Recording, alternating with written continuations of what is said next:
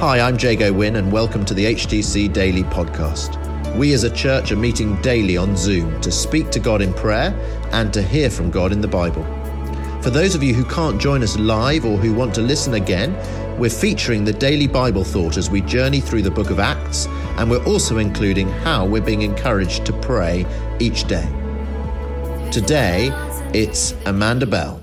We're continuing the story of Paul and Silas on prison break with the jailer in Philippi. And just to recap, they've been singing the roof down all night, and there's been an earthquake. The dungeons have burst open, and the chains fallen off.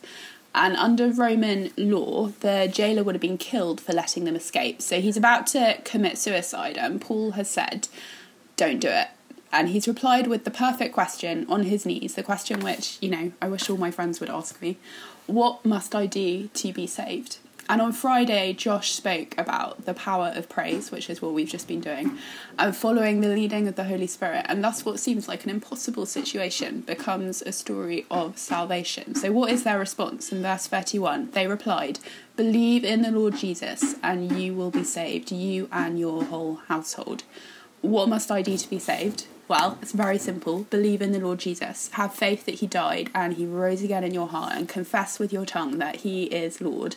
It's saving grace because of what Jesus has done. Not anything we do, not by works, so that no one can boast, not even Paul. And this is good news of the forgiveness of sins and promise of eternal life, which is what they proclaim in verse 32. They spoke the word of the Lord to him and to all the others in his house.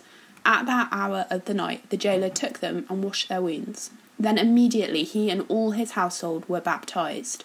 The jailer brought them into his house and set a meal before them. He was filled with joy because he had come to believe in God, he and his whole household. Salvation has come to this house. And um, during lockdown, our sermon series, Restricted but Advancing, went through the book of Philippians. And Acts 16, which we've been reading, is the beginnings of the Philippian church. And it started with Paul, if you remember, having a vision of a man begging him to come. So he goes and he meets Lydia. And then he continues to be obedient but gets arrested. And then he ends up in prison and now there's this prison guard. And all of it has been led by the holy spirit. And the letter of philippians which paul wrote once again in jail was written to the elders of the church in philippi. And i wonder if he wrote it to lydia and to this old jailer. And when he wrote he wrote this i thank my god every time i remember you. In all my prayers for all of you i always pray with joy because of your partnership in the gospel from the first day until now being confident of this, that he who began a good work in you will carry it to completion until the day of Christ Jesus. And in this story, we see the response of saving faith. Just like Lydia, the jailer from the first day partners in the gospel, we see loving service and hospitality. He washes their wounds and sets a meal before them. He is immediately baptized and he responds with joy Joy is the hallmark of the Christian. Jago spoke about it yesterday. We may not see the Lord Jesus, but we know him in our hearts and we are filled with that glorious and inexpressible joy. And it's regardless of our circumstance. Remember at this point in the story, the jailer, if he was obeying orders, should have locked these guys back up in their cells to avoid death, but he doesn't, and instead he takes them home and he takes them home to share his faith with his whole household in obedience to what Paul has said. So he's responding in faith to the power of the gospel before he even really knows what it is. He believes that grace is sufficient, not just for him, but for his whole family too. He believes in the power of God to save. No wonder Paul remembers the Philippians with joy. And then the end of our story for this morning in verse 35 when it was daylight, the magistrates sent their officers to the jailer with this order Release those men. The jailer told Paul, The magistrates have ordered that you and Silas be released. Now you can leave. Go in peace. So we got a complete turnaround of the situation. And we too, just like the jailer and just like Paul, are called to live a life of faith and joy, to be obedient to the Holy Spirit and to partner in the gospel.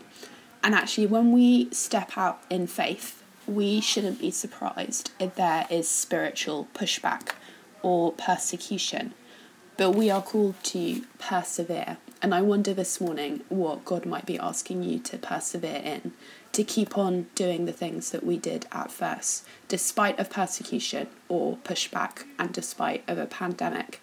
Persevere, keep praying, keep praising, serve those in need, be hospitable, listen attentively to the word, share your faith, fight for your joy.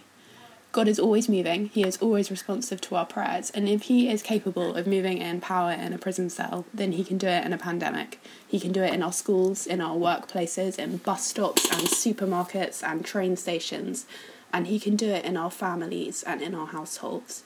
And there is so much in this passage um, this morning, and when I was praying about it and what I should say, I actually felt really challenged because I read the story of the jailer and I saw not just the miracle of prison break, but the miracle of salvation.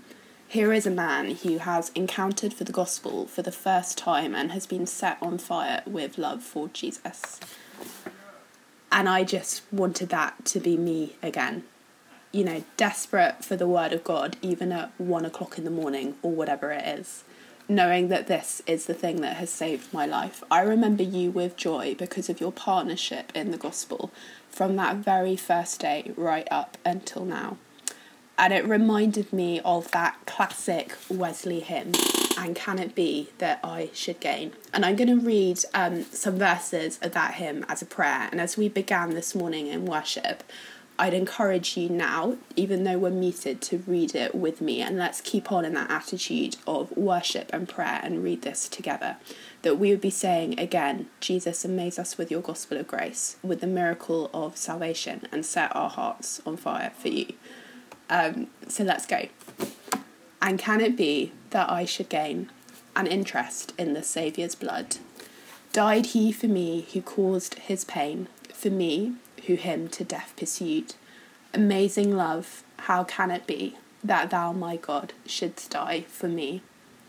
And long my imprisoned spirit lay, fast bound in sin and nature's night.